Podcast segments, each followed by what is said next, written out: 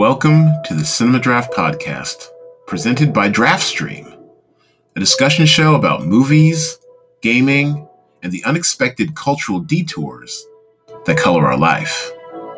Please enjoy your stay and enjoy the show.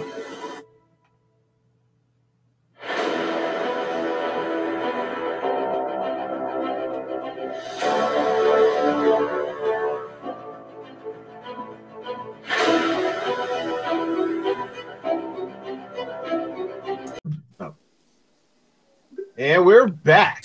It's your boy, Wardo Jackson, CEO, founder, creator of the great Cinema Draft game and Draft Stream as well. You know him, you love him, you'll never get to play against him anymore. But we see him tonight. It's Nick Ringballs Ringwald. How's it going, Eduardo? Yes, what's up with you? It's been a minute. It has been a minute. Get back on that work grind. They got me working right through lock every time, so I can't get in and play the game. Yeah, well, you know, and also our bad. You know, I, I had thought we'd have a web app up and running for you, but we are. I, I swear to you, we're getting closer. I'm, I'm feeling it. Just a few more weeks now. Hang in there with us. You know, the days of copy and pasting are soon going to be behind us. All right, so our Andy Cohen inspired Watch What Happens lifestyle drinking game tonight. Word will be salute. Every time you hear one of us say this word, take a sip of what you're sipping. Because tonight's pod will end up covering movies featuring some of the most patriotic movies deserving of one of these. All right, so we have a new president. The world's still a viral dumpster fire. Matter of fact, uh, Clark County, my second home, Nevada, and of the infamous Clark County firewall to help deliver Nevada for the president elect. Uh, yeah, it's uh, it's shutting down again. You know, nice little two week timeout. So, you know, everyone wear your mask, do all the good stuff. But while we may be trending politically in the right direction, although epistemologically, epistemologically, no, uh, epidemiolo- epidemiologically in the wrong direction. There we go. Ooh. We got there. there we got there. Thank you. I am still desperate for some good news. So tell me something good, Nick. Uh, not much. I'm so I'm one of those weird people that have actually lost weight during the pandemic. So now. I decided, I guess You I decided yeah, last December that it was time to start losing weight. So I'm down about 40 pounds since last December. Woo! So Yeah, yeah. Actually, you know what? You you you get you get the, the the clap on that. Yeah. So what'd you do for that? Uh, well, I got a Fitbit, so that that's been keeping me honest. I got this when I started going back to work, so I guess in the just in about the last three months, it's down. I'm down about 17 pounds. So just main, I mean, mainly just getting get it, it makes a difference getting 10,000 steps in every day. So. Uh, so mainly that, and then I've started now. I've started working working out a little bit more, going for runs instead of just walks, and I mean, I still eat like crap. So if I ever if I ever get that turned around, I'll I'll be in real good shape. But Don't until- follow the home kids, at least not over the age of 35. He's young, he can, he can still do that. But yeah, actually, the um, in, in my experience, it's mostly been, or, I- or at least been, I've been told it's like 80 or 85 percent of like you know you know what you eat, and the rest is like exercise, like shit. And ever since I heard that, I kind of been minding it. I, you know, as has been documented on this program before, I'm on the Abascal diet, or at least I wasn't up until yesterday. I, I mean, I took like uh, a nice little three week stretch off for my birthday, my mom's birthday, and that stressful last election. But now there's no more excuses. I'm back on track. I've, I've got like a, a calorie counter thing, you know, bye bye sugar, bye bye, you know, meat and stuff and dairy. And, you know, yeah. And embrace embrace the browns and the and, and the, the grains and the, the veggies and stuff. So Hmm. yeah, I mean, you know, so enjoy. I mean, you know, enjoy your program for now. I mean, it's wonderful. You know, you get to eat what you want. It, it definitely changes once you hit forty, man. oh yeah, well yeah, I I've got to I hit 30 this year, so I figured I didn't necessarily want to be dying of a heart attack in my 30s. So start, Yeah. start working on it soon. Well, the more things change, the the the, the more they stay the same. we still have no segues here. We're going straight into our next segment, and it is what we're watching. And I'm going to start us off with the first thing I'm watching, and that is the season four premiere. And, and actually, let me share my screen. It's a season four premiere of The Good Doctor. And this is that show with the with the the young kind of prodigy who has high functioning autism, who's becoming a surgeon, who is on route to being a, a surgeon. And I really adored the show. I mean, his character really has grown on me, and and obviously it, does do some some stuff for for uh, uh, you know autism awareness and things like that. But I mean, he's just a very interesting character. He's very you know particular, little fussy. But you have seen the growth in his character over the, over the past you know three seasons, and and this fourth and it's actually been like a two part four season opener, which is a bit of a, a premiere, uh, which played over the last two Mondays, and it is focused on our fearful new world of coronavirus. and you know, it's a, it's a hospital show. I've gotten, I've read uh, a feature about how Grey's Anatomy, when it comes back, is going to have some some COVID episodes whatever. But thankfully, it's not going to be all COVID all the time.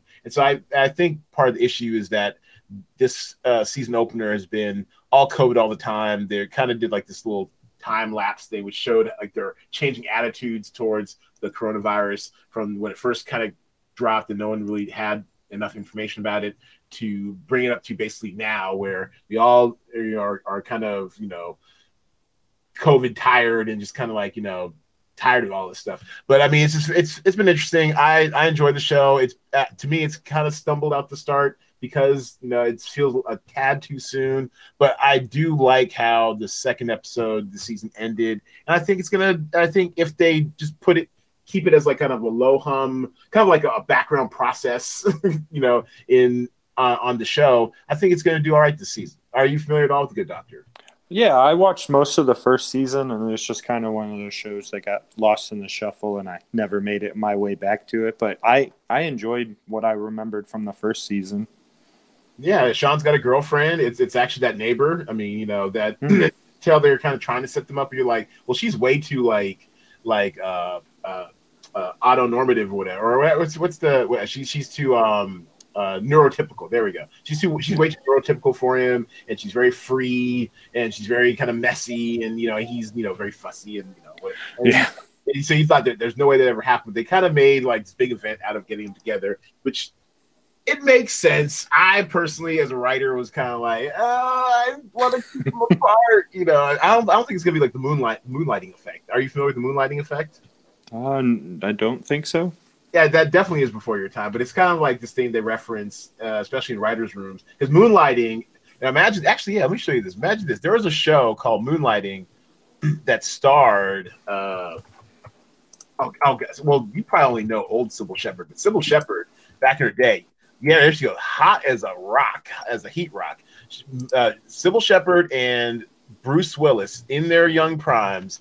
Just, I mean, and they had like their their uh, partner detectives or something, and they kept getting you know case of the week type thing. But there was very flirty, you know, banter energy, and then it's they did a lot of work keeping them apart, right? And then the hmm. second they got together, I think in the third season, shit went downhill. So there's almost, I think there's like a writing term called the moonlighting effect. Like you don't want your two, you know, will they or won't they lead to get together? Because otherwise, it goes down. Yeah, like Bruce Willis, full head of hair, you know. No, yeah, I, I am, you know, I am familiar with that phrase now that you've explained. Yeah, I, I get, I get, I know what you're saying now. Some walk by day. There's a like really famous uh, opening song. Yeah, you should listen to the theme sometime, the moonlighting theme. Anyways, yeah. So the moonlighting. So I'm not even worried about the moonlighting effect per se, but uh, I just, I mean, and it's interesting how they're playing the relationship, especially how they had, had to keep them apart because he's an you know, he's a mm. doctor, an essential worker, and she's just you know being all messy, uh, messy Leah. So and so yeah, it's it's. I mean, you know, it's it's a network show. You don't necessarily. It's not like a need to see. It's not like the Queen's Gambit or anything, but you know, it's it's fun. That's um, that's one I think I'm gonna start watching. Yeah, I've yeah. heard not, I've heard nothing but good things from everybody, so I I think I need to just jump in and watch it. Yeah, and if you like redheads like I do, it's great. It's, it's great. Uh, anyways, total aside. And then the other show I'm watching, or or actually a title from our draft stream game that I watched, a movie called The Informer, video on demand. Joel Kinnaman. Uh, oddly, people are he's a divisive figure. There are people like really can't stand him, think he can't act. I'm just like, seriously? Like I think he's pretty good. I remember him from you know the House of Cards season where he played uh, uh, Kevin Spacey's political opponent. Uh, he, I mean, you see him everywhere. He was in that that pretty.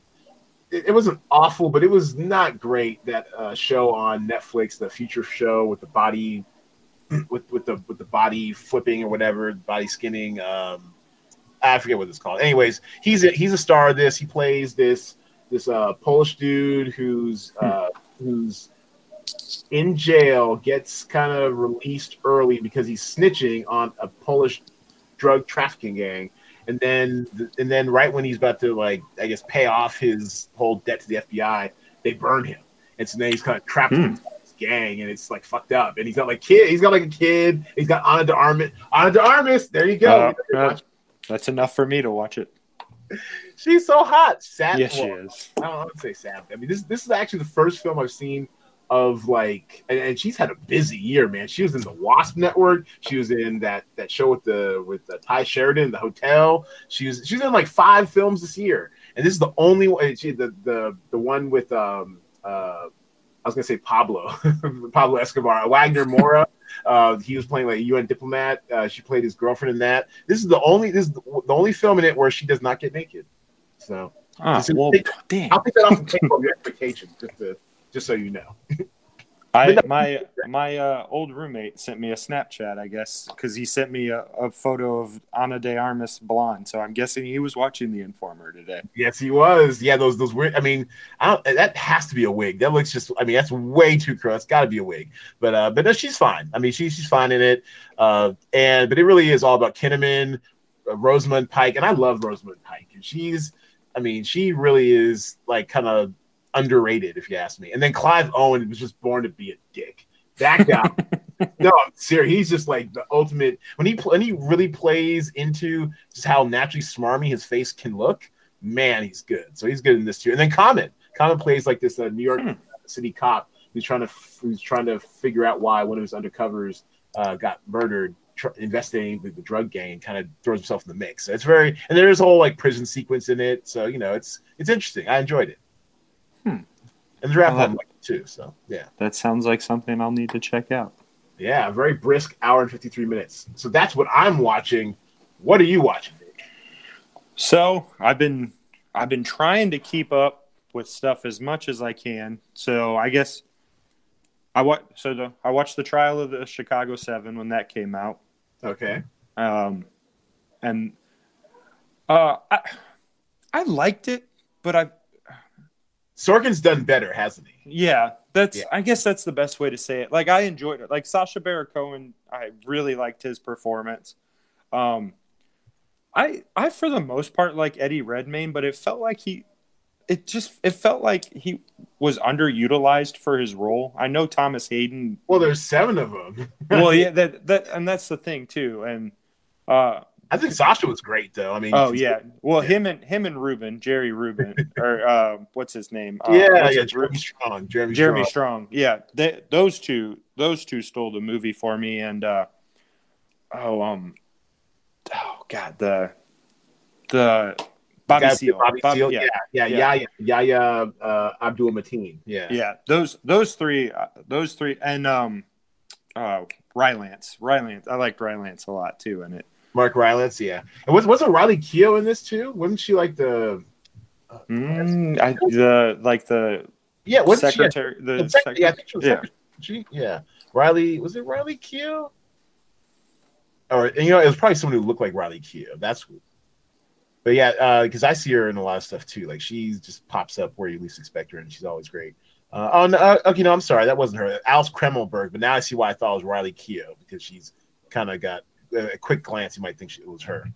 Anyways, uh, yeah, so uh, so yeah, seven people, kind of hard to share the ball, but you thought that those guys. Uh, uh, I, made- yeah, I, I, I mean, I, I didn't, I, I enjoyed it and I watched it and I, I really liked it. But looking back on it now, like, like you said, Sor- Sorkin's done better work. Um, and then, and then I watched the the Witches remake, and I just that that wasn't for me. oh, no. Well, it's got Anne Hathaway, right? We love Anne Hathaway here, don't we? I, I mean, I, I do like Anne Hathaway, but I loved the original. And uh, was- is Anjelica Huston, right? She was Yeah. the ori- she leg- I think I put it in the the GroupMe chat. Like she legitimately terrified. And now, granted, I was also like six or seven years old when I watched it, and it terrified me. But this one, I, I just I wasn't buying Anne Hathaway in that role. It didn't. It just it didn't seem to suit her. The only the only or thing that I liked about it more is uh the the kid. I I like the kid a lot better in the remake. Though the first one, he the guy was just kind of like a whiny little bitch the whole time, just cr- crying for grandma and everything like that. So I I enjoyed the the kid much more. I don't remember what his name was. I never saw the witches honestly, but um, I am vaguely aware it was a thing. Roald Dahl, yeah, like and, and like yeah, Roald Dahl, especially when I was growing up, like his books were really popular. Where the uh, where, where where the wild where, where the wild, wild things, things are where the wild things are grow. Yeah, are, yeah, yeah. That, that was like a. I remember that being a fairly big book when I was a kid. Um, the witches in all these different languages. Cool. Il Bruja. Okay. Uh, all right.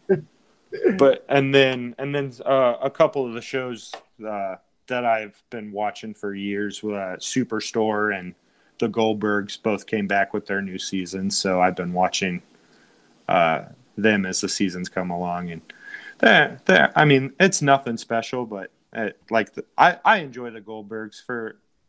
Uh, I think I watched for, the first couple seasons of the Goldbergs. Like it was fun. I mostly out of solidarity. My old um my, my old uh, castmate uh, Seth uh, Seth Gordon. He executive produced this uh, as well, and he's also an executive producer on The Good Doctor too. Like he had a nice run a few years ago where he was just like he was like the go-to director for pilots, and so he's still getting a check off the Goldbergs. there you go. Yo, money, Seth. he's still getting a check off the Goldbergs and the Good Doctor. So yeah, it's uh, so, so it, it's fine. Like it's that had nothing against it. I, I kind of enjoyed it, but then you know, like like with you and, and the Good Doctor, it's kind of got lost in the shuffle. Yeah, yeah, and I mean, it's one of those shows that like if you're not watching it, you're not nec- you're not really missing out. But I I've I've been watching. Well, I guess I guess my dad originally told me about it, so I guess I've been watching since season three. So I think they're on season eight now or so, something like that. So they must but, be in the nineties now, huh? Uh, there's there's still they still talk about being in the eighties. I know the Adam character, the the main one. I think he's yeah. I think he's a senior in high school now. So I'm I'm guessing they're getting pretty close to wrapping. Oh, this, this this has to be the '90s because this is real big. Saved by the Bell, Zach Morris energy right here, right here. oh, that's funny. All right. Well, good lord. Eh, eh, eh, all right. So the goal. That's cool. That that's good. All right, so we are going to move on to our main topic this week, and it is our top five patriotic movies. And for those of you who are new to the show, this is how it works. One of us names a movie that strikes you as particularly patriotic, specifically about the good old U.S. of A. All right, I mean, you know, take your take your your Indian nationalist ones off the board. You know, we're not going to New Delhi today, uh, and we alternate picks. Once someone picks a movie, the movie is out of play. And as always, our guests go first. I have nothing written down, so I might be doing this off top of my dome. So as you go ahead, I will be silently researching have at it. so I guess I'm going to need an official ruling on this one since it's, I guess not. Oh, you take Indy off the board, Nick. What? so, are we are we going to count Hamilton as a movie? Ooh. You know what? Since we are all stuck inside and it was streamed as a movie event, excellent. Oh man, that's an excellent top pick. I, I can't even hate on it. Yes, that counts. All right, so then I'm going to start off with Hamilton. Well played. Let me share my screen. So and now, this, and now, of course, like you said that, like five different songs are playing in my head. no, I, I, if I, I'm trying to think of the last day where I either haven't watched part of it on Disney Plus or listened to the soundtrack. This, I think, this is single-handedly getting me through quarantine and everything since what it came out er, first week of July. So the or yeah yeah it was right around yeah fourth of july weekend. So these last this five months my life has just been consumed by hamilton. Uh, it it tells the story of the american revolution and everything that leads up to it. The songs are fantastic.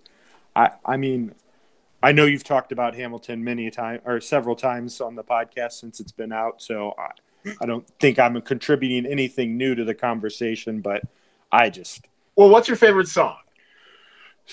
so it's it's either between satisfied or wait for it. But that whole stretch from where they do they got helpless, satisfied, wait for that's just my favorite 20 minutes of the the whole of the whole play uh, or the musical. Twenty minutes of the year I've spent. I mean, I, I mean, I watched it. You know, like most people on, on through the Disney Plus thing for the first time. I was intensely curious, but um, you know, and, and I am a theater kid at heart. And I grew up in the theater. Mom had been taking me to the Seattle Children's Theater since I was fi- since I was in fifth grade, and just to see just like you know, and, you know, the marriage of song and performance, and that twenty minute stretch was just like every song was a banger. And, and Yeah. you're like at, at the end of it, you're like, and I think it ends Act One or whatever. You're like, I want Yeah, everything. everything. I want the I want the soundtrack. I want to know about these people's lives. I, I was all in. All yeah. in. I I I watched it and I just immediately bought the soundtrack. I'm like, I'm I'm gonna need this. So, I I've got the soundtrack. When whenever I'm not listening to one of my sports podcasts, it's just it's the Hamilton soundtrack. When I go for my runs, you got they're they're fast paced enough that it get gets you in the mood to keep running. So, I just every everything there's I just love this.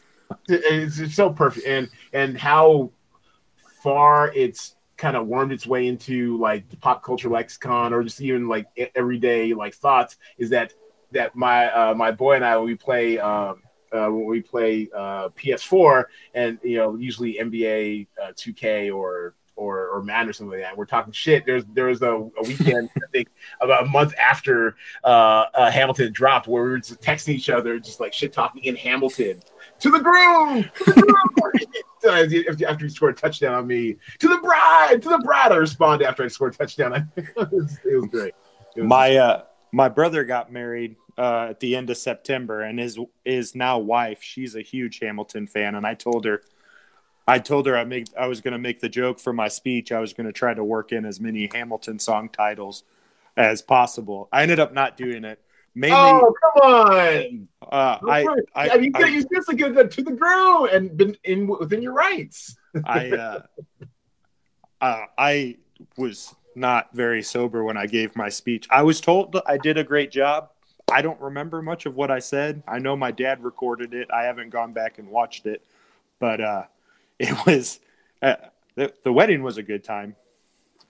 yeah, I bet it was. yeah, that's great. That's fun. All right, that's a great start. Um, and even though this one, I mean, and, and you tell me you just turned 30 this year, I mean, it makes me instantly think you're a baby and I'm a fossil. But, uh, and you may not, I probably could even wait on this one, but I'm just going to go ahead and take it off the board now in case it popped up at the top of top patriotic movies Google search you might have done. I'm doing Armageddon. I didn't realize. Ah, yeah, we have our first snaking of the cinema draft podcast. Of our of our cinema draft, we have our first snaking. Yeah, this this movie is just it's a beautiful mess. I, I think was the best way to describe it. Now you have to understand. In 1998, when it came out, I was, and this is the summer.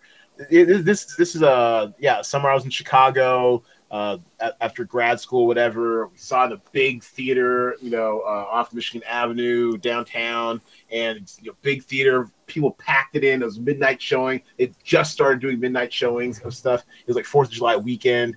I mean, it was lined up for you to be like saluting the. Oh, there we go. The flag at the end. It was really it was really something to see. And I, I mean, I'll, I'll, I'll brook no slander against Armageddon. To me, it's not a perfect movie. It's very, I mean, it took the the rewatchables podcast, yeah, uh, with uh, with Bill Simmons and and what was it? Was Shea Serrano and some other people? I, th- I think it was Bill Shea and Finney. Fantasy, yeah, to, to kind of reveal to me just how wildly jingoistic this movie was in '98, especially like you know we don't have social media, we're not you know overly exposed to uh, uh, to everyone's ideas all the time, and and and we were actually in the theater laughing when he there when he's like hitting golf balls at green peas. Stop the drilling! Stop the drilling! And it's very and and it wasn't until I heard that podcast that I realized this might be most probably the most conservative. Uh, I think Finney called it the Republicans' wet dream. There you go, and because it was so well weaved into this. I mean, I, I mean, seeing it through your eyes now. I mean, through millennial eyes, you're like, what is this right wing nonsense? but back then, it just felt like a fun ride. It's look, it still is a fun ride, honestly. And I and as we evaluate, you know, movies in the Cinema Draft podcast, you know, of of various times and eras, you know, we are very careful to to be cognizant of the fact that they are products of their era. I mean, that's yeah. There are things that may not age well, but they're always products of their era. But especially for, the, for this era, this thing was the preeminent action film. It had great special effects that fairly hold up today. I mean, you know. Yeah, I mean, you, I, I mean, I rewatched this probably the day after I listened to the rewatchables pod, and like it, it still, it still holds up. Like, I mean, it's well, the writing's good. I mean, this is J.J. Abrams, and it reminds you that J.J., when you know properly motivated, is a good writer. J.J. wrote that Mission Impossible three, which, which did great at the box office, and I really enjoyed. He, I mean, he's like solid writer. He's just off directing a lot of shit, yeah, know, or, or, big budget stuff too often. So, so this this is a J.J. Abrams script, and it's just it's a it's a ride. The music was great. It got me turned on to Trevor Rabin this is my first exposure to his work, and he's just gone on and scored every damn thing. Uh, so I and I mean, it yes, through 2020 eyes, uh, 2020 eyes, it's problematic, but it's still a ride. I enjoyed it. no, yeah, I yeah yeah. It's like you said, I, I if you if you. I did. Oh yeah, it it got yeah it got an entire theater full of uh, males who were jacked up with everything to sit there and tear up at the end when Bruce Willis goes and saves the world. I, I, mean, like you said, if you as long as you look at the movie through the scope of the time period and just see what it is, like I I still enjoy this movie. I take I don't look at the politics of it. It's just it's just a fun two hours. This yeah, it really is. All right, so what so what's your next film? And I have a feeling you're gonna get one of mine pretty soon. That's why I've got backups. uh, I'm gonna go with Miracle. Uh, I that wasn't the one I thought you were gonna get, but damn it, well played, sir. Well played. That was so, on my list. As a as a hockey as a hockey player, uh, this oh, of course, yeah. uh, th- this was going to be my number one pick if Hamilton wasn't going to be allowed. Uh, man, I again, again, again. Yeah. the, uh, I I went and I went and saw this. My parents usually, or my mom usually doesn't see a lot of movies, but we we went as a family to see this, and my mom, who normally get, has a hard enough time paying attention during a movie, was on the edge of her seat. And when they scored that goal against the Russian, she got up and started clapping in the theater. I'm like, it's a it's a movie. It didn't actually happen. Yeah. Or well, it did happen. no, but it did happen, and you knew, and you already knew it happened. But yeah, it was so good. They got her on her feet clapping. Yeah but no, like uh, Kurt Russell just just absolutely nails this part. The the hockey scenes they use they they're using real hockey players okay. on it, uh, so the scenes are actually look well. Uh, one of the one of the players that they had playing it, uh, his uh, Ryan Suter, he plays for the Minnesota Wild. He uh, oh, wow. okay. He he actually got to play his dad in the movie. Oh, that's hey, that's great. But no, I it's just I mean you you've got the conflict. By the way, all those kids like I didn't have one of these, but like my best friend had one, and we would always go at it. We loved that stuff. Yeah. This the that uh, that hockey game single handedly led to probably more fights in my. Uh, in my childhood than almost anything else. Whether because I know my brother and I had one, and we'd argue all the time. They had the bubble hockey at the rink, and we'd always play before practice on the teams. It but nice. that that probably led to more arguments than anything I've ever been in in my life. yeah, excellent choice. I love Miracle. I I did not see it coming. Like I did see it in the theater in was 2004. Living in LA, I was you know writing movie reviews on the side and stuff. And I just remember. I mean, like I knew what it was about, obviously, but I didn't think that Disney had it in it to do like was essentially like a PG, you know, kind of you know, fairly jingoistic, you know, um, uh, retelling of a, of a, real event that we all know how, how it happens. I mean, you know, that Al Michaels call is, you know, probably iconic. Yeah. yeah. Yeah, absolutely. And I was just shocked, just shocked at how well it was done. And how they treat us. I mean, it somehow it was it was still PG, but it treated them like like like adults, and you got the whole commitment. There's there's I mean, you could feel the competition between the players and and the, and and the whole like the whole whistle again thing. It was very tense, and the music. Oh my god! Uh, oh music, yeah was ridiculous. Who who did the music on this? Because I was very impressed. And I and I went. I remember getting the the DVD the second it came out. Like and I watched it. I but when I had DVDs, I've been like all digital since 2008 because I just I just moved too much. But but uh, man, when I had I remember having the DVD and just being just loving that movie. That movie would just get you pumped up for stuff. It really would who did that music? I have to find. I just remember the music was just like. I mean, that's a that's a key thing about a sports movie too, is that everyone knows the general beats of a sports movie. So the, the ways you can differentiate yourself are through music, are through you know the casting, are through you know the cinematography, you know the way you do certain angles, the way you make things exciting or not. Which is why I think you'll enjoy the Queen's Gambit because it's basically making chess into a sport or, or as like we, we like to call you know poker a mind sport. They really do lean into the mind sport aspects of chess, and and the music in there is, is critical. I actually went out and got the um, or I downloaded from Apple Music the the uh, soundtrack to Queen's Gambit. It's that hmm. good. And I went and this, the, the, day I finished it, I went out on a on my hour walk and listened to the entire thing all the way through, just pure instrumental, just powering through, live my best life. But yeah, uh, Mark Isham, yeah, the, the, the, god, the goat. I mean, one of the, one of the. I mean, well, actually, let, let me slow down. The goat, of course, is Hans Zimmer. May he always be honored in these in these halls. Mark Isham's been doing this for years and doing it well. So yeah, I so respect to Mark Isham. What else? You, what I don't think he's done anything very exciting recently, but over the over the course of his yeah oh he did blood and oil. Okay that's interesting. That was a short-lived tv show with uh, chace crawford on. Uh mobs i don't, I don't see that. Warrior okay. Oh i love that movie. He did that crash series which i refused to watch. Uh bad lieutenant oh, bad lieutenant. Yeah so uh, anyways yeah so mark isham very you know he's been doing it for like 40, 50 years. Varsity Blues, yeah. So, uh, so the ah. was very good in that, and I I support that choice. Excellent choice. So he knows how to he knows how to score a uh, or compose a sports movie. He does. He really does. And all right, so since you stake one of mine, I'm definitely staking one of yours. This this is the most obvious thing ever. Actually, or not, if you're an old like me, maybe it, it fell out of your your top five. But I'm taking Top Gun. It's just yeah. super duper obvious. I mean, I, I, hope or assume you actually. I mean, oh yeah, I've seen six. Yeah.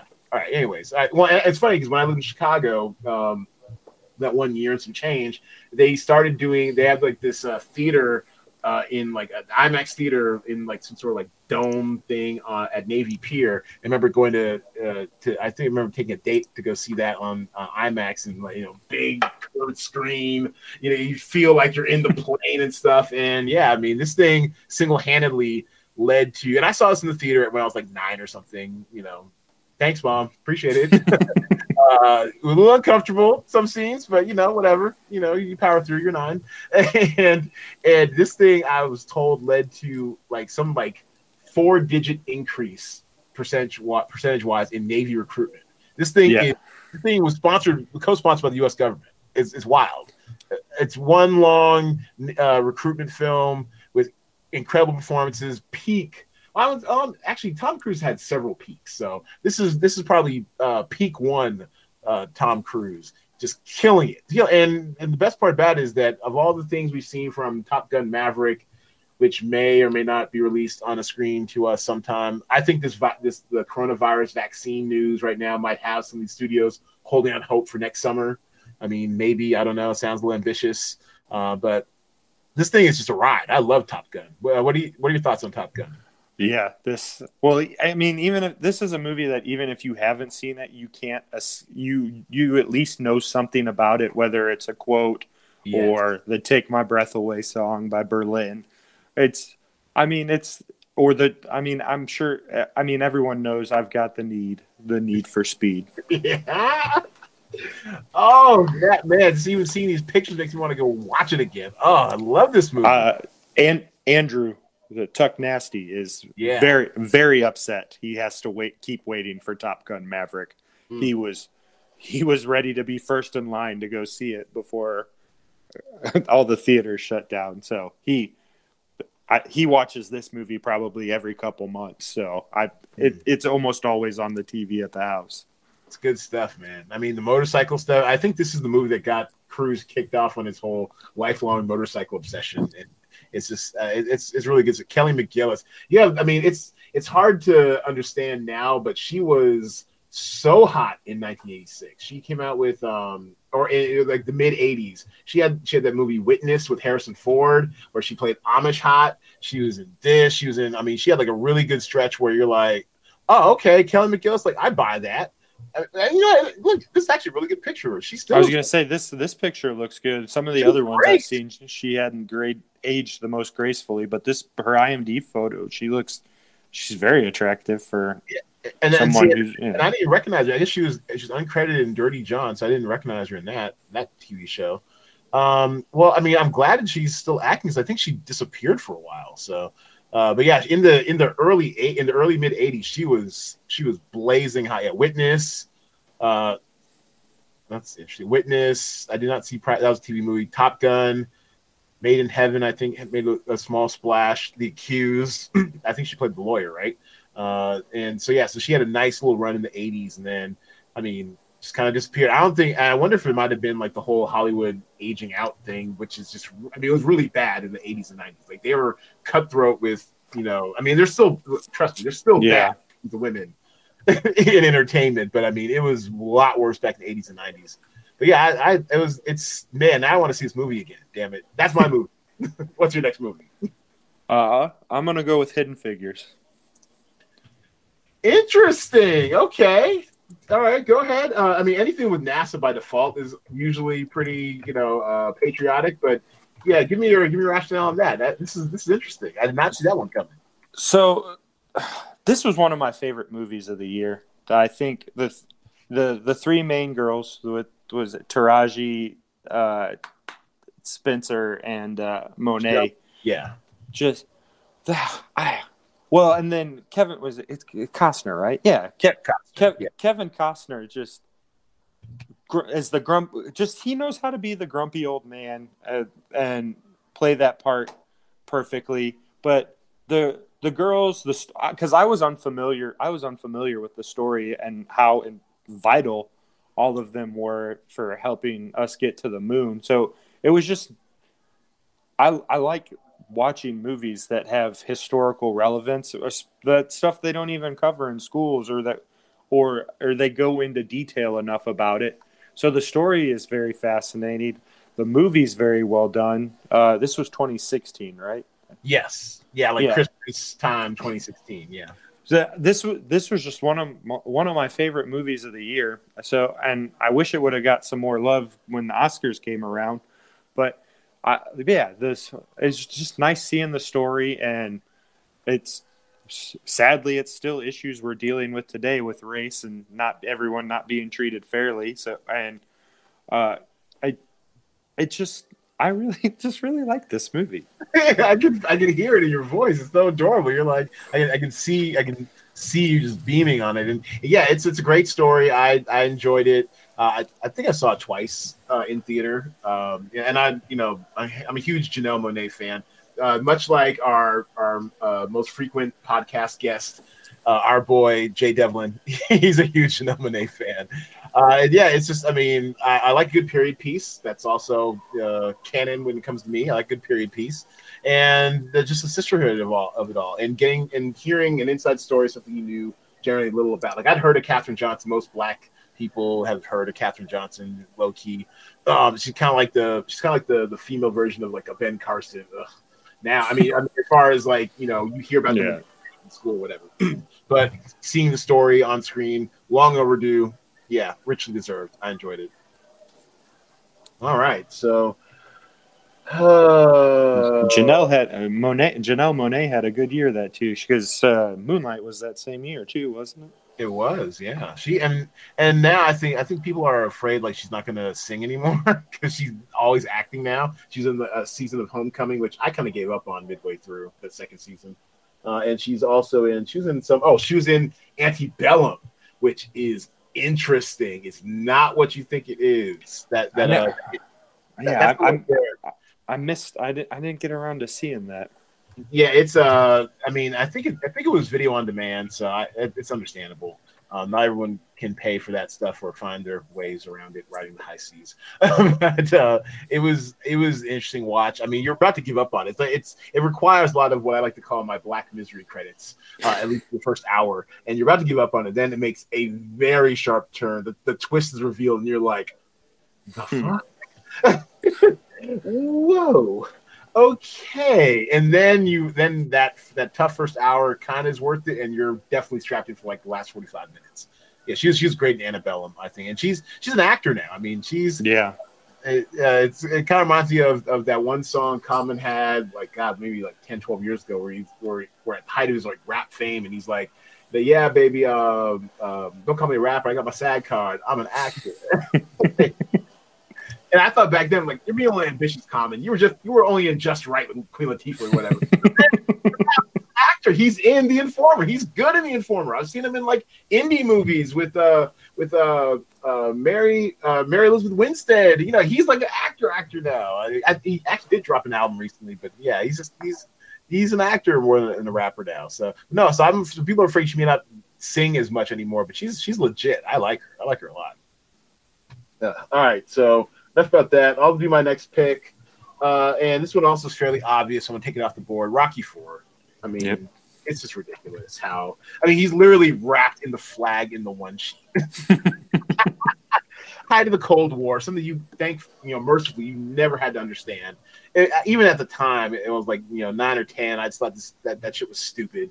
Uh, I mean, I mean, yeah, I mean, no, seriously. I mean, Yeah. and these. I mean, it wasn't nearly as bad as like you know when my mom was growing up, where they have to do the whole uh, under the desk drills and stuff, and you know they'd have like nuclear you know bomb drills and stuff in school. That had to have been scary as a kid, I'm sure.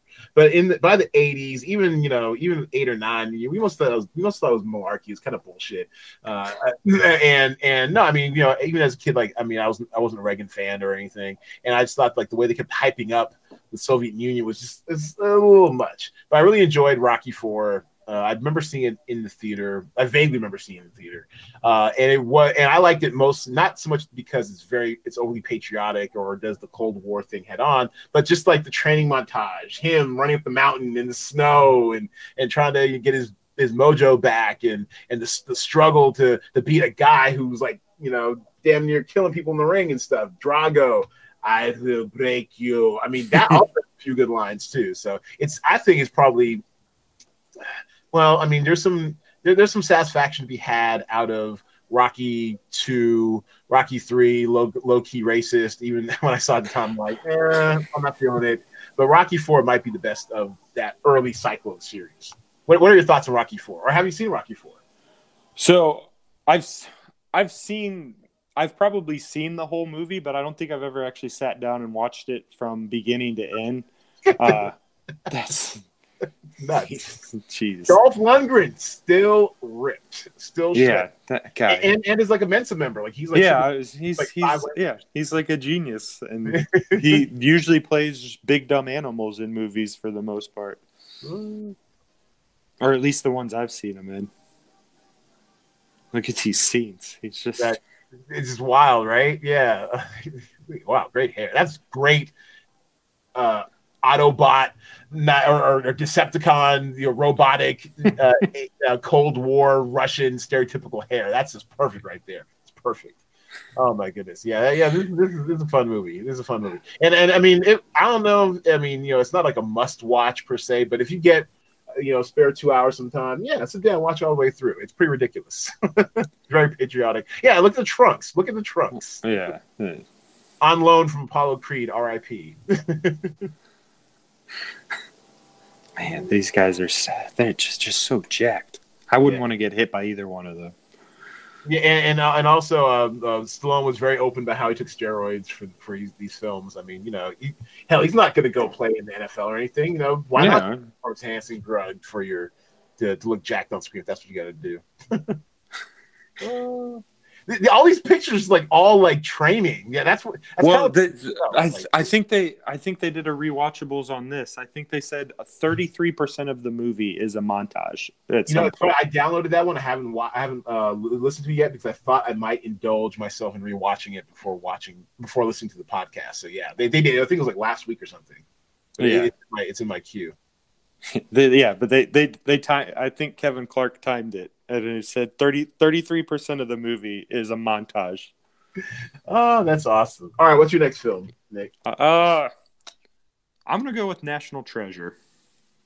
Interesting. You know what? I, that does fit the bill. It, it feels more kind of like educational to an extent, but you're right. It's patriotic. It's you're, you're respecting our nation's history. Tell us why you put that in your list.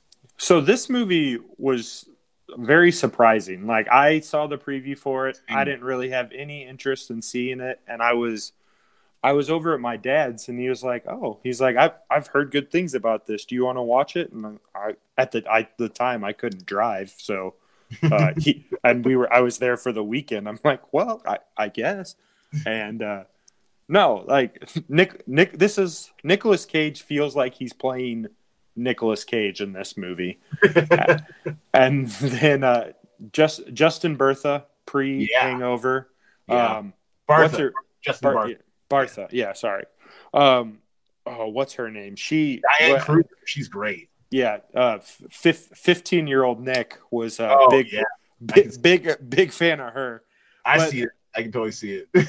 and then uh, just but yeah like it it taught you a lot about american history. I mean i know some of i'm not i know there's not a map on the back of the declaration of independence and all of that but like you got to you got to see the you got to see some of the things that like our founding fathers set up and hear some stories that you didn't know and all that. It, it was very informative and then the storyline is good enough and just you get to see all like the historical sites around the United States that me as a 15 year old at the time like I'd never been to Philadelphia. I'd never been to Washington DC so to kind of see up close and personal these things on the big screen uh, in an action movie and everything I it was uh it was a nice little experience. I went in with very low expectations seeing this movie and I what was delightfully surprised Yeah, and I had low expectations too. I, you know, you know, mid two thousands. I'm seeing everything. You know, writing my little reviews, whatever.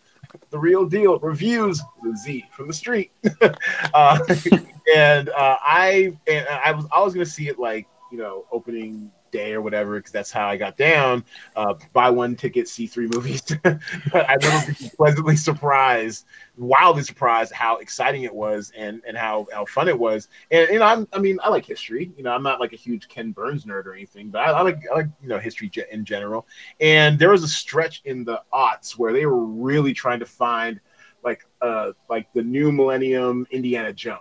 They tried Sahara with Matthew McConaughey. They tried um uh well you know, Prince of Persia's not even like the right uh, vehicle right example. They, but they, they tried like this this national treasure thing really is kind of what kind of helped spark that that second uh, era of them trying to do something fun with history or or historical artifacts. Because I mean, because I mean, think about the little mini miracle Indiana Jones was even back in, in 1980. I mean, who made? I mean, who thought archaeology could be you know, right exciting, right? And and they and I, I mean I can't remember exactly. And you know they've, they've tried doing some form of it, but with almost every generation. I think your generation's take on is going to be this Uncharted series, right? Like this guy goes yeah artifacts. Yeah, I, I don't know much about it because I didn't play the game or anything, but I know just enough to, to uh, and, and have watched that little uh, short that Nathan Fillion did. You know, aud- self auditioning for the role and didn't get it. Oh my god, it's that's that's crazy. But anyways, uh, I I mean, so I really enjoyed the fact you're able to make history cool and adventurous, and I just you know, I mean, it was it was fun. I, I think I saw the second one. I believe it was less successful than the first, and there is loud talk that there's a National Treasure three oh they, they've they've been talking about that for it seems like 20 years. 10, 10 yeah, 10 years or so whatever also sean bean gets to make it through an entire movie without dying so yeah, Sean Bean. Yeah, he's been doing it for he's he's been living his best life for years now. Big ups to Sean Bean. Usually, especially in the, in the aughts, in in the '90s, he was usually like your. You always play like some foreign scumbag. He was always Yeah. bad for a while. So so seeing so seeing him as as uh, Lord Eddard Stark, you know, took took a, a second to adjust for me when I first saw Game of Thrones. and Jon Voight before he went full MAGA. Yeah, yeah. All right, so that's a good choice. I guess my fourth movie will be Glory, Good choice. and it's. I mean, well, it, that's another one of those kind of Black History Month films. It will always have a place. It will always be shown in in someone's, you know, History, yeah. school, yeah, middle school history class, whatever, during Black History Month, all that sort of nonsense. But it, I mean, even when it came out, and I'm in high school at this point, freshman uh, year, yeah, no, 90, 89. Oh, no, oh, actually, I'm in, I'm in, uh, I'm about to go to, to I'm, a, I'm in eighth grade at this point, and I saw in the theater. Oh no, I'm sorry, 80. What, what's 89? Was it was it released in? Oh, if it was released in 90, then I, yeah, I must have been like freshman in high school. Uh, I think we did get assigned to it uh, for history class after, and I, already, I was already going to see it anyways, but I think it was assigned for history class Hmm. because I mean it's it's very historical um, and it's patriotic in as much as a Civil War can be. I mean, you know, Yeah.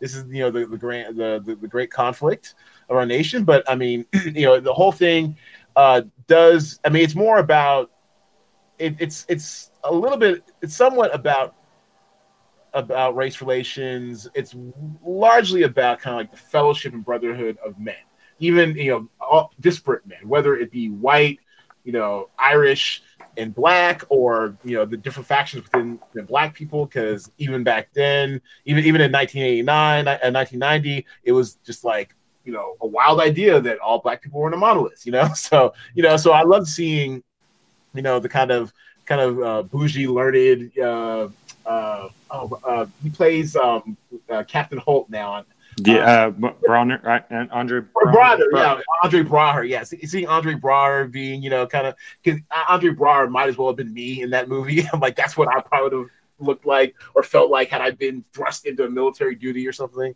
Uh, or although he volunteered, I mean, you know, seeing Denzel just break out was thrilling. Absolutely thrilling, and I was always a bit of a uh, drama kid at that point, and so he was already like my favorite actor, and I, and everyone thought he was kind of robbed for not winning uh, uh, best uh, best supporting in um, Cry Freedom, which came out the year before.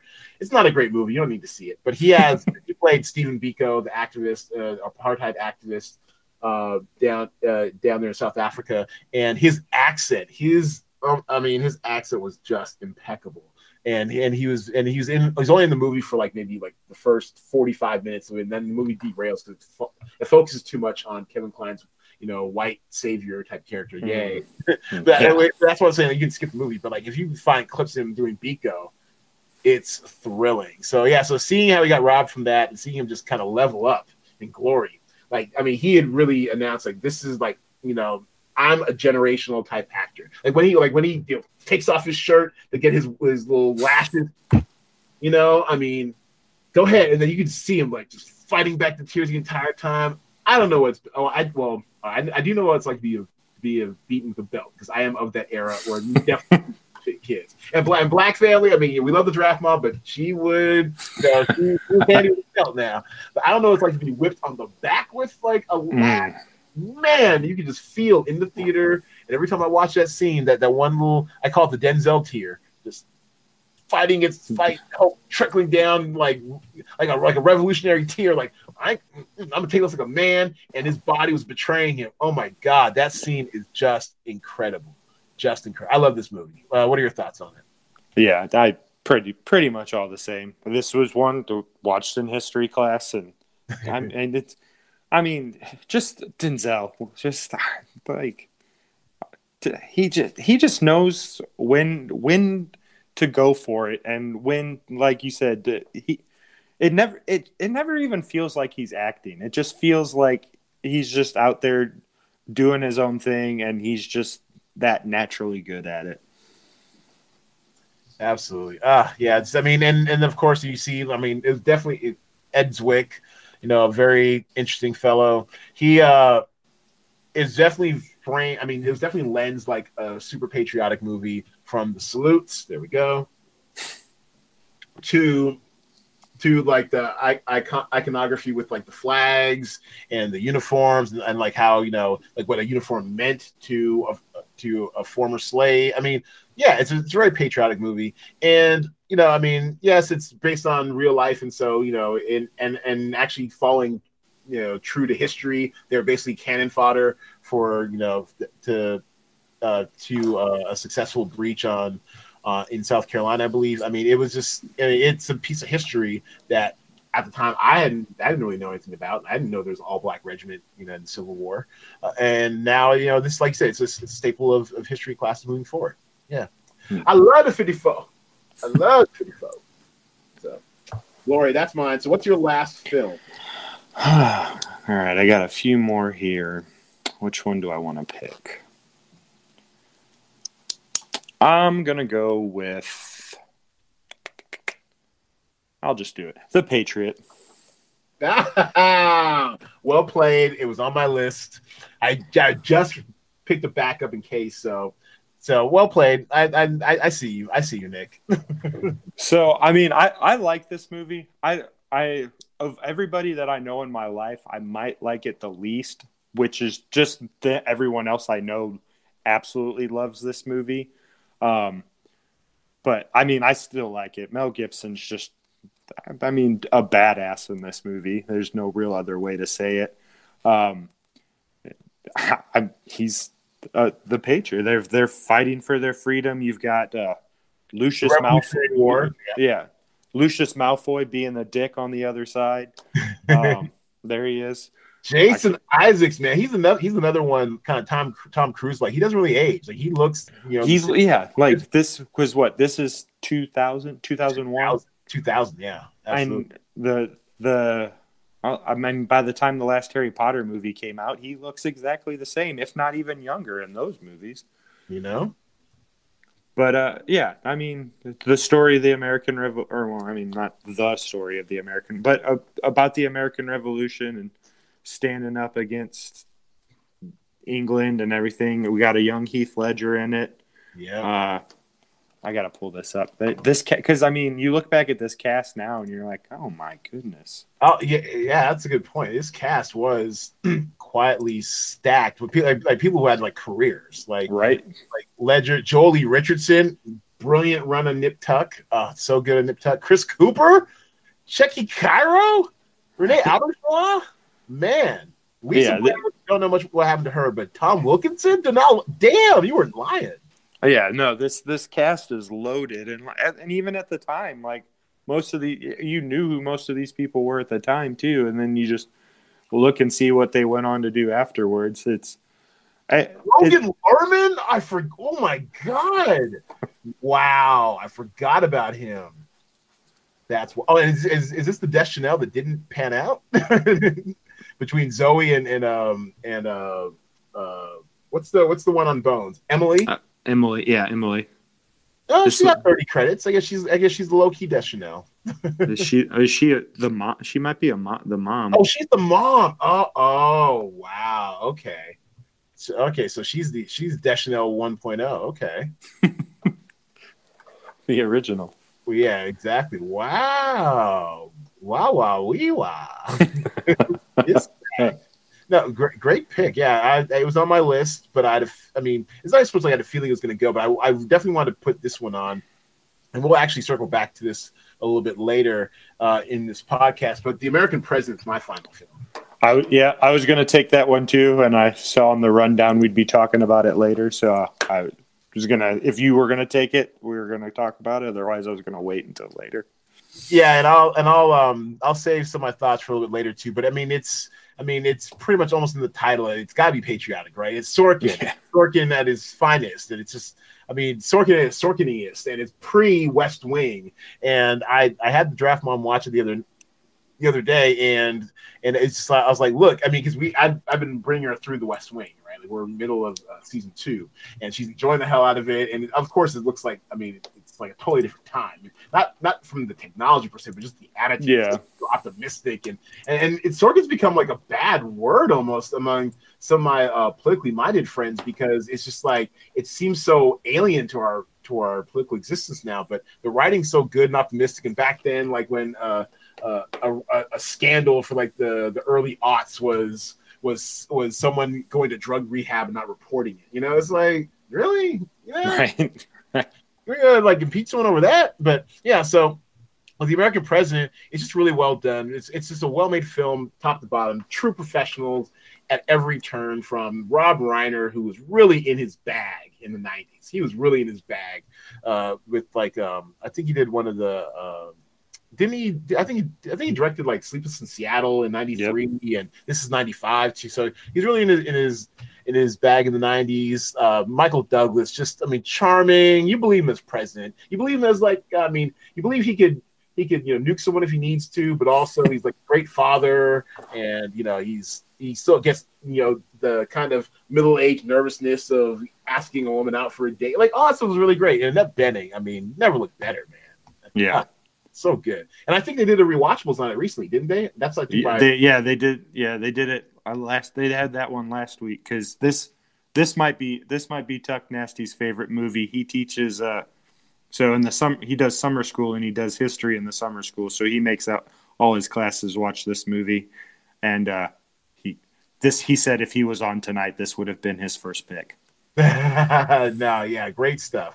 Yeah, great. Yeah, it's a great, it's a great movie. Everyone, this is another one where the cast is is pretty stacked. Like, I mean, not so not as over the top, like in your face with it, like Patriot, but all these, most of the supporting ca- characters had substantial careers. Substan- The only one was Shawna Waldron, the kid. Like, she has only been like like ten things or something. But after everyone else, these are like you know, career veteran, you know, supporting actors and stuff. Like you see them, you know, all over the place. So Joshua Malina, and then some of them become, you know, part of like the Sorkin players. Josh Malina is like a good luck charm for Sorkin now. He's in Yeah, a lot of his films some some way somehow, so, or or projects, especially TV. So yeah, and, you know, John. Uh, was uh, the guy who played was it Jo- John Mahoney, Frasier. I mean, all these guys had really good careers. So it's it's a fun film. I highly recommend it. And with that, we're going to take a small pause for the cause and go ahead and talk about the Cinema Draft game, Draft Stream, how it's played, how you can get involved. And so, for those of you who are watching, we'll be back quicker than you, than you know it. For those of you who are listening at home, we'll be back right after this. Here we Movie theaters are on hiatus, but we here at Cinema Draft are not. Draft Stream is the streaming content version of the Cinema Draft game you know and love. Just like with Cinema Draft, you have a $100,000 salary cap for a 10 actor call sheet. No more, no less. But in this one, you have to have at least one of three types of actors for your 10 actor call sheet headliner, co star, and day player. Scoring is based on a weighted average of Rotten Tomatoes and Metacritic scores plus audience and user scores. Headliners get a 40% bonus, while co stars receive a 20% bonus over day player points.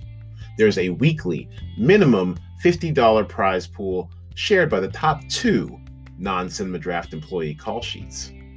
Or you can go low. Cinema Draft offers a minimum $10 lowball bonus to the lowest scoring call sheet of the week. To qualify, your call sheet must spend at least $75,000 of your budget, use at least one actor from three separate titles in the talent pool, and, of course, roster at least one headliner, co star, and day player to your 10 actor call sheet. The game runs from Thursday evening to Monday afternoon with daily updates on Saturday and Sunday before final scoring after Monday, 12 p.m. Pacific Time. Currently, we are alpha testing DraftStream in a rudimentary spreadsheet based format while we work on adapting it for digital play. Tweaks happen almost weekly due to player feedback. We really need the data, so please help us out and play the game. A link to the most current talent pool is included in the podcast description. Please review the Rules tab and submit your call sheet by Thursday, 6 p.m. Pacific Time. Thanks again for your help and good luck. Yeah. And we're back. All right. So last week's quarantine movie of the week, and I swear to you, this was not like an homage or anything. I I I, some, I spend about maybe an entire night setting up the quarantine movies of the week for a few months in advance, and it was just his his time was up. It was the Hunt for Red October, and let me share my screen with you guys. It was uh, it, it just so happened that Sean Connery ended up uh, passing away uh, like the, week before the week the week that this came out. But yeah, the Hunt for October. It was just a classic. Uh, I mean, you know, I'm kind of scattershot my quarantine movies of the week. There's no rhyme or reason to it. There really isn't. but for some reason, it's kind of stuck in my mind that I haven't seen this in a while, and I'd like to see it again. Actually, and honestly, in, in honor of him, I think I will. I'm not. I'm not sure the draft mom has seen this. This is actually a really good thriller uh, young Alec Baldwin. I mean, this is the type of movie that where you saw Alec Baldwin, you're like, this guy is going to be in everything. This guy is just. I mean, he had the look. He's you know very you know smart alecky, very charming. You know, got the jawline, got everything, and it's just it was a great vehicle for him. And then Sean Connery. And this is probably the movie that really announced that. All right, I'm sliding into a different stage of my career here. Uh, I'm gonna be like part of the the the, the, the older commanding presence that's really going to deliver in your movie. And he really does. I, I really enjoy the hell out of Hunt for October. You have to have seen this movie, haven't you? So I haven't seen the original. I did see the remake. So I, I do need I need I know I do need to watch this. Wait a second, there's a remake? Hold yeah, on. they made they made a remake uh, probably about six or seven years ago. It, and with and without not having seen the original, I enjoyed the remake. I I know the people that have seen both of them, they don't care for the remake as much because this is uh, a movie remake. It, was it called? Yeah. Or no, no, no. I'm thinking of the wrong movie. Never mind. Never. I, I was I, thinking. I think, I think, I think I know which one you're thinking. I was thinking of Red Dawn. I got the Reds mixed up. Or, oh, uh, oh, okay, okay. No, no. Yeah. Hunt for October. No, this is submarine flick. This is also yeah. uh, so, a genre which I. I mean, I am I, I, was shocked to find that Netflix knows me better than I know myself, but I am susceptible to submarine flicks. I love them. And if you want like a modern day Hunt for an Octoberish type movie, I highly uh, advise you watching this French movie called The Wolf's Call. It is hmm. I mean, it, it's because the thing about the big thing about Hunt for October, and you see it in Crimson Dawn too. Crimson Dawn, I think, is more like the more uh, an, uh, more up to date version of a submarine flick that's got Hunt for October ish type themes. But The Wolf's Call is wild because it is so. I mean, it is so tense because it, it really focuses on like like the hero in The Wolf's Call is like a sonar cat, right? And he's his job is to listen out for shit. And of course, what he listens in, what he hears could be like a missile, you know, through the water, or you know, and and then you hear people like, and it's in French, mind you, so it's subtitle, but just the energy and just like of you know when something when you know something's in the water and and all the all the sub talk. I am here for sub talk. Sub talk naval talk with like with Greyhound, the movie with uh with Tom Hanks. It was it was all right, it was cool, but all that like ninety percent of that movie of Greyhound was just naval talk. So you know, right full rudder, you know, you know, you know, guns, 120 degree, you know, all that shit. I'm here for it. So yes, the Wolf's Call is great. Um, yes, some subtitles can be annoying, but it's really tense. I like that type of shit. Um, get get me in a contained space, you know. Which yeah, the Wolf's Call. It's on Netflix. Check that shit. But yeah, but Red Hunt for Red October. Um, it, are you familiar at all with, with what that's about? I yeah, I know I know the basics now that I'm actually thinking of the right movie, but yeah, uh, no, I have not seen this one, and I know put it's on one that I should see. Yeah, put that on your list for real. That uh, I saw in the theater. It's high school. It's great. Um, just oh, you know what, oh, man. All right, yeah, we're gonna take a quick cultural uh, cul-de-sac because uh, one of my she's, she's a friend now, but I had the hugest crush, hugest crush on on uh, Michael Shapiro, ninth grade. Ah, she's ah man, huge crush. And I remember we went to go see this movie together, and I just, I mean, and it wasn't, even like one of these ones where I'm like, I'm waiting to make my move. I was too scared to have moves. I remember this was like one of the one of the first movies I remember seeing with a girl, and it wasn't even like a date date either because I couldn't. add. I, I mean. it was one of those, you know, oh, let's go as friends things. And ah, uh, yeah, Michael Shapiro, shout out to her. I'm, I'm gonna tag you on this, girl. this, this, this, was our movie. Hunt for October, ninth grade, Lakeside High School, Seattle, Washington. uh, anyways, uh, yeah. So actually, so that was the movie from last week. By the time you all hear this podcast, the movie for this week is one we just covered, and it's The American President. And and, and actually, I don't think I gave a decent synopsis of it. I just kind of extolled its virtues. But basically, Michael Douglas plays a widower president uh, who's in, I think, the third year of his presidency. He has a 63% approval rating at the start of the film, and he's trying to get, and he's he falls for an environmental lobbyist by, played by Annette Bening, Sydney Ellen Wade, very. uh, very bougie name, like right there. And during a tough election uh, year, where it eventually kind of puts a relationship to the test, and it's really good. It, it's, it's really good. Uh, oh yeah, uh, I mean when Michael J. Fox is kind of like third billed in the in the you know in the afterglow of his Back to the Future fame. I mean you know, and at that time he's on Spin City. He's a huge star in '95. So well, I see he's he's probably fourth billed, wasn't he? Because Martin Sheen was in it too. True. Yeah. Well, he got one of those. Um, I call them ampersands. I don't know like what the real official oh. industry, but where he gets like the so you know, where you, where you do like the you know the, the whole cast and the Indias and so and so. There, there's a name for. It. I'll have to look that up. There's a name for it where you get the and. It's like almost like a guest star as a lead, yeah, you know, type thing. He got like what I call the ampersand thing, where I think in the in the marketing materials said Michael J. Fox as Lewis, uh, whatever his name was. I'm like, oh, that's different. Okay. So, so he got the ampersand in that movie. It's you know, like we mentioned, well cast, well written, very optimistic, very jingoistic, very patriotic and it was it was a nice thing to watch going into the election. It really was. Like like we, when we were we were waiting for those returns to to come uh, last week. No, threw on the American president. Why not? It's fun. Where, where things were things were a little more peaceful. Absolutely. All right, so time for our draft stream update. Now, this past week, Look who's up in first. It's your boy, Swag Official in the building, leading the charge.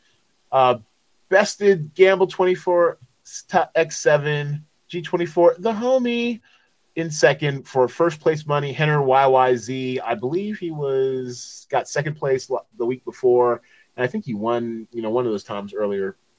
He got second place money for $30 and Jaybird sliding into third, a little bit off his game. This is fun to see. Bird uh, a little bit off, and then Gam, then G24, the homie, just a point and a half off the perfect low ball call sheet. That had to have hurt. but yeah, I know he was getting for. He actually had the perfect call sheet through Saturday's update, which was very, which is pretty exciting. And then he, and then he, he, uh, he DM'd me on Twitter. He said he, he spelled out what he needed to have happen I don't think he saw Moonbase 8 being as bad as it is. It's not good. I saw the first episode. I might watch second episode to give it another shot, but it's not great. It's not what you want. Um, Moonbase 8 underperformed, and so that kind of slid in for the, the, the requisite third required title actor, Janet Hoskins, there. Uh, I mean, you didn't play last week. Any thoughts in this past week? Anything you, you see? Anything you want to comment?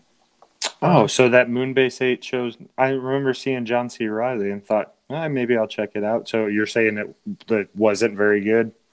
Uh, I mean, you know, granted, I had it on the third monitor, so maybe I just need to give it like my full attention.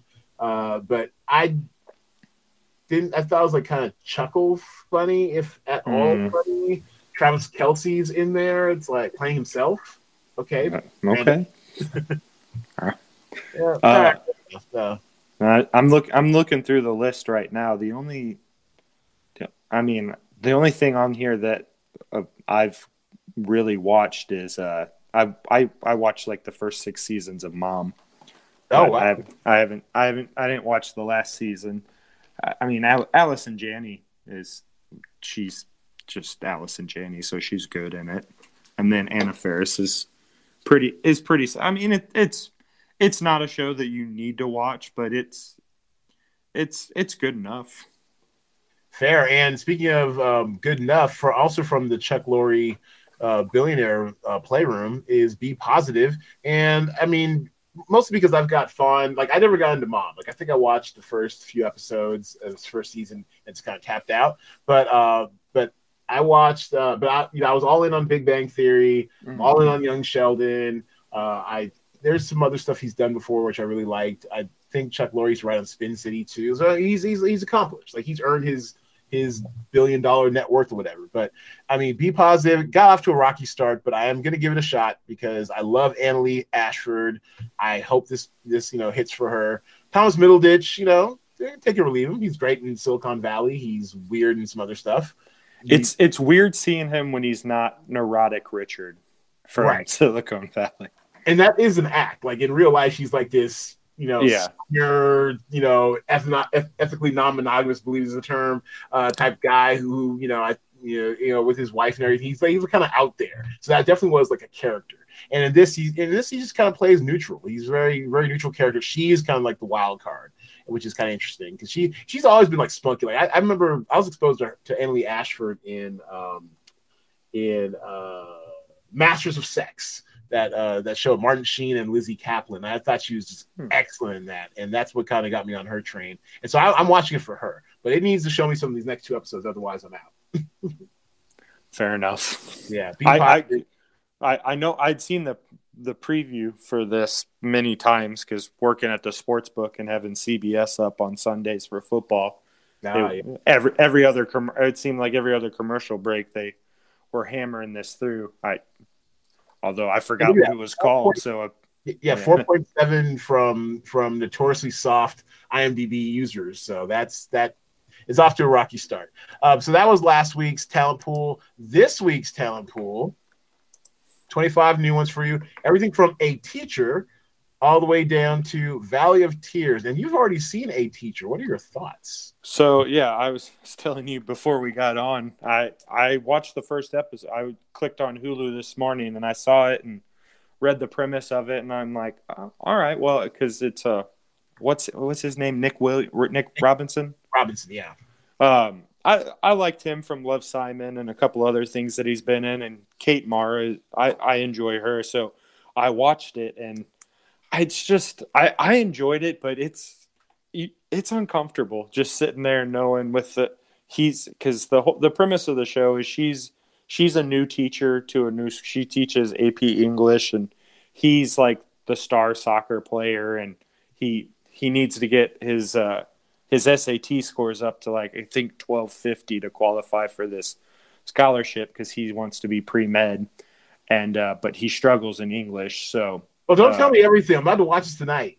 but uh no yeah the they it's it's it's really awkward watching it then like Is, this picture make you feel uncomfortable? And It- for those at home, it's uh, Nick Robinson all up in Kate Mara's face. it's i mean but i mean if i if i had a teacher like kate mara and she came on to me i that would have been like i would have just been putty in her hands in high school whether it was inappropriate or not you know? Um, but yeah it's i mean i i enjoyed the first episode uh i i know it asked me if i wanted to watch episode two so i'm guessing they put them all up or at least the first couple ones so i'm and it's a it's it's only it for it's a drama and it's they're they're 25 minute episodes so oh, a half hour drama, even better. I like so so i'll pro after after we get off here i'll probably go and watch the second episode and i mean i'm sure it'll still make me uneasy but i i, I enjoyed the first episode i'm guessing I, I, don't know, I was gonna say I did probably score well, but the, you all, all those people that are just gonna see what the premise is about and probably although it's well, it's off to seven point two right now. Off this- small sample size, but off to a good start. Yeah. This this feels like one of those where people actually, when they figure out what it's about, they'll just give it a low rating because, like, I never did watch that cutie show, and I, I didn't have any interest. But I mm-hmm. mean, people immediately tanked that because of what it was about. Yeah. Yeah, Yeah. And actually, it seemed vaguely like I watched a trailer for Cuties, and it seemed interesting. Like if I had less things I was really into watching, I probably would have watched it. But yeah, it, it fell through the cracks. I'm I'm definitely watching this. I don't know if I'm just an old perv or something, but I think these type of hot teacher situations are just very interesting uh, when it's when it's the female power dynamic at play. Uh, and I think it stems from growing up here in the Seattle area, the Mary Kay Letourneau stuff. Like that was, I think, maybe five years or so after I got out of high school, maybe. But the fascination around Mary Kay Letourneau up here in the Seattle area was just like was was was intense and like and how and seeing how they actually you know he like you know she went to jail and they still you know had a baby together and got married and I think they just recently like like a year or two ago end up finally getting divorced or or did someone die? It, it was something like it finally ended for some reason. And but uh, that to me that was always just fascinating. And also I had a huge crush in summer camp on a girl named April Turner, so I always wondered if you played somehow. I, we my my senior year of high school, we had a uh, we had an incident like that take place at my high school. So whoa, shut up! That's the yeah. So, so, it was uh jail. It, no, no, he was. I mean, the student was of age. She lost her job, but the there was no no jail or anything. It was well, and it was uh she. I had I had her as a teacher too, so it's like oh shit. What wait, was she was she like a hot teacher or was just she was lonely or something? Uh I, she wasn't unattractive. Okay. Um, but I mean, I I I'm I mean I I I knew the kid who happened to I never talked to him about it. I didn't know him that well, but uh I I'm guessing it was probably more of a, a lonely situation than uh than like some, some yeah. Hot man eating teacher or something. Yeah, which, yeah. which is what they tend to be in these type of films, whatever. Uh, another thing, another obviously the crown. I mean, you know, as I put in the group, as I put in the cinema draft group text, of which it's open to the public. Feel free to join us where we talk about movies and cinema draft and strategy and such. I mean, I am I am super ready for season four of The Crown. Like Saturday can't get here fast enough. Well, I mean, midnight midnight Pacific time on Saturday. I am in it to win it. Give me, give me, give me, give me, give me. I've watched the trailer for The Crown, for this season of The Crown, literally eight times at least. I mean, Gillian Anderson's accent, his stature is spot on. I mean, oh, I Give it to me. Are you are you are you a Crown watcher at all? I, I've not watched it. I I know I've heard you talk about it, and I know a couple other people who watch it and they love it. I just it was one of those I never got around to watching, and then it kind of felt like I fell too far behind. It is it is it a do is it this this is is it the same like general story throughout each season, or does it change up pretty drastically? Well, I mean, it's it's literally like history. I mean, they they don't. I mean, the, the what they do change up is apparently every two seasons they're just going to do a whole recasting because they're following okay.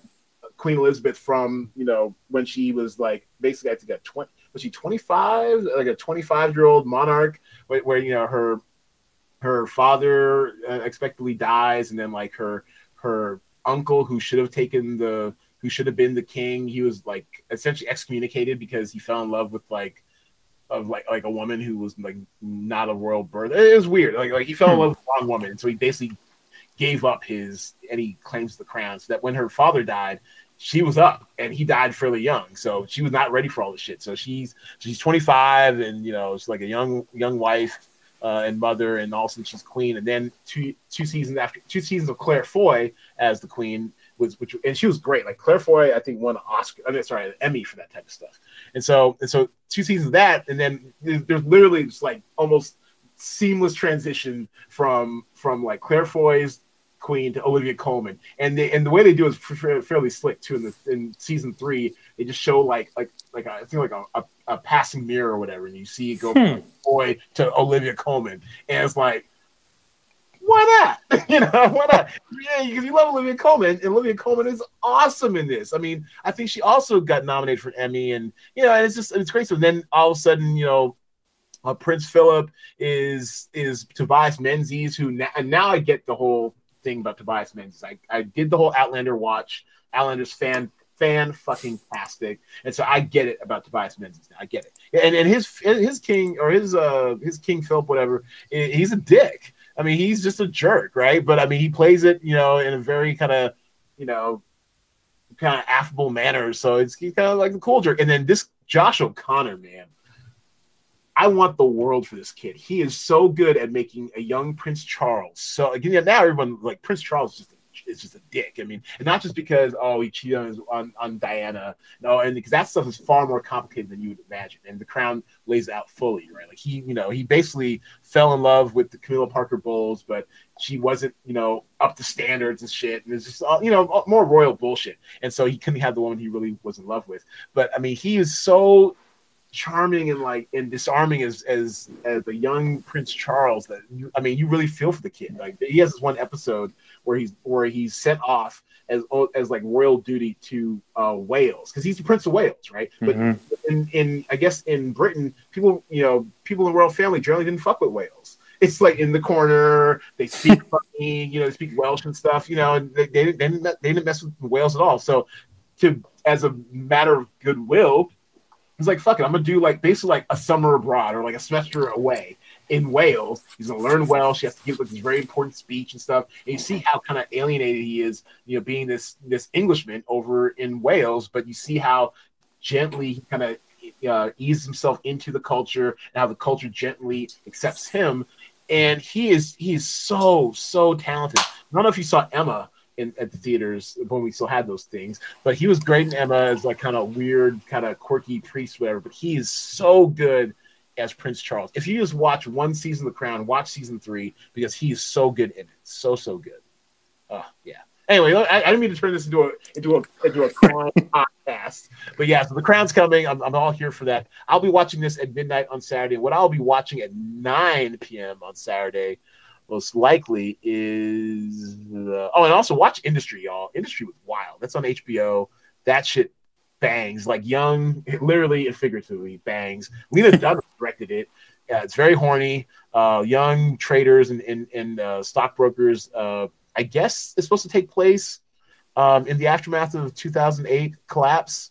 I they don't. They're not really clear on when it takes place. At least I didn't notice but um, very you know, hot, young, fairly unknown cast, willing to get naked, willing to you know slam drugs and clubs and and and have bathroom stall sex. It's very very sexed up. I liked it, uh, but no, but I like any kind of any kind of genre. I, I like financial genre type stuff where they throw you into the world, all sorts of jargon, so let you kind of figure it out. And I like and, and the woman who's ostensibly the lead, Myha'la Herrold. I'm totally butchered her name, whatever. She's very charismatic very hmm. and so I'm I want to see more of her. Well, we see a lot of her in the first in the first episode. I want to see more of where her career takes her because she seems to be fairly unknown, and this is like her first kind of like really lead main role in something. So industries industry was hot, and then but uh, the one that's coming, um, Grey's Anatomy, I'm always there. I think that's going to perform well for the for your call sheet, but also where was it? Uh, oh, the Reagans, yeah, this I mean, you know, me and my whole political history type thing, yeah, yeah, yeah. But the Reagans, I mean, even from the the one, I, I mentioned this in the the the pod, uh, in the the talent, the new talent pool pod on on Monday. This, even the way they did this this one sheet tells you everything. Watch that trailer, uh, Ring Balls. Watch that trailer. It's two and a half minutes. And if you and I mean, I'm not gonna you know fault you don't want to watch it or anything. I mean, if you want to watch the series, but that trailer is compelling as hell. They set up, and I mean, obviously, I'm just a kid when the Reagans were out. We talked about the Reagans a little bit earlier in this podcast, but I'm, I mean, I, I was never a real fan for a bunch of reasons, but the way they set up set up this this mini series in the trailer, Nancy was the hidden power behind behind uh, Ronald. They were people were terrified of Nancy because she had like a mouth on her and then he was a bit of a Manchurian candidate. He was just an actor. He was hmm. like an empty vessel. He was like Donald Trump with actual real charisma who wasn't a fucking lunatic. He, you know, he I mean, he was the vessel for right wing ideas because I mean, little I mean, people forget back in like the 60s, 70s, he cut an ad. He cut like a like a, a an industrials they call it, like like a, a, a PSA for the Screen Actors Guild for unions. It's the same motherfucker who once again in 1981 crushes the unions. The air, the air work, there there's there's going to be like an uh, there's going to be like an air controller strike, and he's like, "Oh, really? Y'all fired? You're out." Brought in some stabs, and he and that started America on a precipitous decline in union power for the last 40 years. So the fact, so he really was just an actor playing a part Nancy uh, Nancy was kind of like the brains and mouth of the operation, but also knew back in 19 in 1980, in 80 to, to 88, I'm just gonna you know sit in the back, be you know Miss Just Say No, and I'm gonna let him get all the glory and stuff, but I'm gonna be in his ear like some Lady Macbeth shit, running everything. Watch that trailer, ring balls, and then I want you to hit me up in the group chat what you thought of that, straight up. All right, I'll, I'll do that. I'll do that after we're done. And I just thought it was always fascinating too how the right wing has adopted Reagan as some sort of patron saint because because he was like a nice cuddly conservative when he really wasn't. He was pretty. I mean, they're all. I mean, not to turn this into a political podcast or anything, but I mean, he was pretty dirty. The whole Iran Contra thing is totally illegal. More people should have gone to jail, or whatever. But I mean, they but people loved his whole fiscal conservatism ideas when really he was just quietly spending up as much as most Republican parents do. And it wasn't until Clinton came in in, in ninety two. We 93, yeah, right, that we finally got a balanced budget for like the first time in like ages. Anyways, I'm very into this. I'm watching it. So, and as Showtime tends to do, they tend to drop their Sunday night premiere shows at uh, midnight Eastern. So that's 9 p.m. Pacific for me. So I'll be watching some. I'll be watching some of uh, the Reagans, and then getting and staying up for at least one or two episodes of The Crown on Saturday. I think I think Showtime is one of the ones that if you have the app, they download it drops day like the day or day or two before. Or I know one one of the sites. Yeah, yeah, that's what I'm talking about. That yeah, I I see it. Uh, I get mine through YouTube TV, so they consider mm. it the app. So it's always loaded up like at you know 9 p.m. Pacific, like the Good Lord Bird, which is so fantastic. It's like you know uh, historical comedy, pretty much. That's always up ready for me when I was watching P Valley, 9 p.m. You'd see me with the Twitter fingers. oh, P Valley, it's going down. Yeah, so yeah yeah, that, that's really good stuff. So so keep those in mind as you're making your call sheet. As far as actual salaries, I mean, I'm you know, I, I think you're you're gonna have to pay up for the crown this week. You're gonna have to. My models have this coming out somewhere like 118, maybe 120. So you're gonna have to pay for points, not for value here with the crown.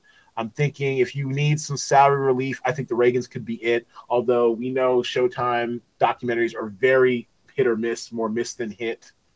Um, I don't know. Any anything in this talent pool strikes you as good value or a must have on your call sheet, ring balls? Uh, I mean, from what I from what I've seen for the first ever or for the first episode of a teacher, I'm guessing it's probably going to score decently well with what it has out of the out of the break or out of the out from the start. I think it was at a 7.2 on IMDb so far. That's I mean, if as long as as long as no one comes along and intentionally takes it with the the pearl the pearl clutching, I'm it's probably going to come in probably around hundred points. So okay, or uh, I don't know what to make of the of, of the one Chicago as they call them the the the, the Dick Wolf Chicago fire. Yeah, I don't know what to make of those, but I I mean it's got it's got a loyal fan base, so I mean, at this and, and, a predictable one. I mean, notice the range of salaries, all within like two thousand right. of each other. I know, I know. I've, I mean, I've seen, I've seen some episodes of, I think all of them. I, have got, I mean, my family's full of paramedics and firefighters, so usually when and I in. Okay. Uh, usually, whenever one of those shows come out, we at least my mom will start watching it, and then she uh, she she likes a lot of the network TV shows, so I know she I know she really likes The Fire and Med. Um, I haven't heard her say anything about PD, so I don't know if she watches that one. But uh, yeah, I mean, I'm I'm guessing they'll probably those probably do well enough. I, I know I know when I was looking at this, I saw they had was it the Real Housewives of Salt Lake City. How, how many cities are they? How many cities are they up to now? They're they're, they're like they're like a dozen. And I mean, I remember seeing a trailer for that because I mean, I'm you know, there's no shame in my game. I watch Real Housewives of Potomac. I watch Real Housewives of Atlanta. It's real if it's something reality based and it's got black women in it. I'm I'm there, right? And so I'm inclined to skip Salt Lake City, but they do have at least one sister in there, so I might check it out just on GP. I mean, I'm you know I, am a I'm a bit of into Bravo celebrity, celebrity at oh, times. Oh, so. I mean, all, all those. I, am I would love I love all the reality shows that I watch. I try to avoid them because I know I would love them and just get like I I mean it's like watching it's like when you drive past a car crash. Like I I shouldn't look at it, but I, I'm gonna look at it and then No, yeah, it just, Salt Lake City just seems like a weird city where it's like, like, like It- it- I've, only been there like a few times, but I mean, you know, it's it's. I I mean, I, it'll be. I'm now. You know what? Thank you, Ring Balls. I think I will watch the first episode because I am intriguingly. I'm intensely intrigued at how they're going to ring any kind of like you know, drama or glitz out of Salt Lake City. I, I mean, Salt Lake City. If you're listening, you know, I'm not slandering. you. I've actually been to your city briefly. It seemed very gray and very white, and I was in and out. But I just, I mean, the things that make the, the the best of these shows, these Real Housewives shows, work is is is a mixture of of glam and glitz as far as like because these these are all like well off women it's, it's to some degree or other whether it's through you know their own uh endeavors or or who they're married into or the family or whatever but i'm very intrigued but also the glitz part tends to come from the the surroundings atlanta works as atlanta is like you know the you know the, the black mecca of the south you know potomac works because they're close to dc they had a, a real housewives of dc but that only lasts one season because they were br- busting into the white house unannounced and shit so that got shut down so you know, so I mean, you need to you need to usually be near a power center of interest. Orange County works as close to LA, all the LA money. You know, New Jersey works as close to tri-state area, all that money. So, what are you gonna do in Salt Lake City? I don't mean, know. and it's Salt Lake City, so the joke has to be made. Are they all the housewives to the same person? oh, ether. Hell no. wow, from the top rope, that was, that was, that was hard. And, and I say this the guy who loved that show, Big Love. Too. I didn't even think about that. Well done, Ross. Well done. All right, well, y'all know what to do. Get your call sheets in by 9 p.m. Pacific time. No, sorry, 6 p.m. 6 p.m. Pacific time, 9 p.m. Eastern time. Thursdays. You have three max call sheets. Hopefully, since you're a guest, we will guilt you into getting a call sheet in this week. Ring balls. What say you? Uh, I'll be on my computer all day doing master's research, so I could probably put together at least a preliminary one. Amen. Amen to that. All right. So uh, once again, hundred dollar prize pool, fifty dollars to the top non-cinema draft affiliated call sheet, twenty five dollars a second, and and ten dollars a third with the fifteen dollar low ball bonus. All right. Gonna bring us in for a landing. You have, as always, been a great guest, Nick. Ring balls. We look, always look forward to your participation. This is the time where we ask you to go ahead and plug your ish if there's ish to plug. So go ahead, Nick. Plug your ish.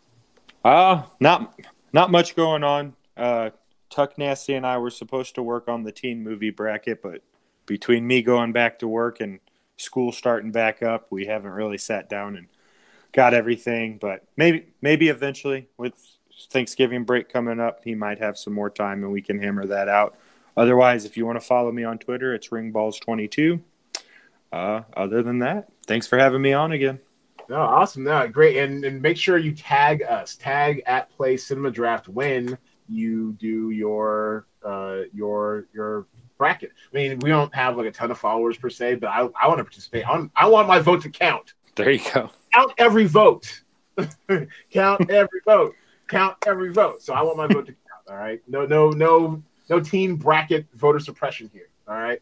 So Right. everybody, thanks for for watching. If you've been at home, thanks for listening. If you're on the go, we're gonna bring this in again next week with another great top five, another great cinema draft podcast guest. We'll see you all next week. Thanks for watching, everybody. And once again, the wear a mask. It's getting crazy out there again. Don't go see a movie or some. Actually, your movie theater is probably closing as we speak. Go quarantine with a movie or some. There you go. Where can you find Cinema Draft? We are on Twitter at Play Cinema Draft, Facebook Cinema Draft, Instagram at Play Cinema Draft, Medium at Cinema Draft. That is our corporate blog. We're even on Pinterest, Cinema Draft. Also, subscribe to this podcast at iTunes, Google Music, SoundCloud, or wherever you get your favorite podcast from. And finally, please visit us at cinemadraft.co and sign up for an invite to the relaunch. We will always have games where you can sign up, play for free, and win real money. CinemaDraft is a registered mark of CinemaDraft LLC. Both the CinemaDraft game and the CD3D decentralized app token are for entertainment purposes only.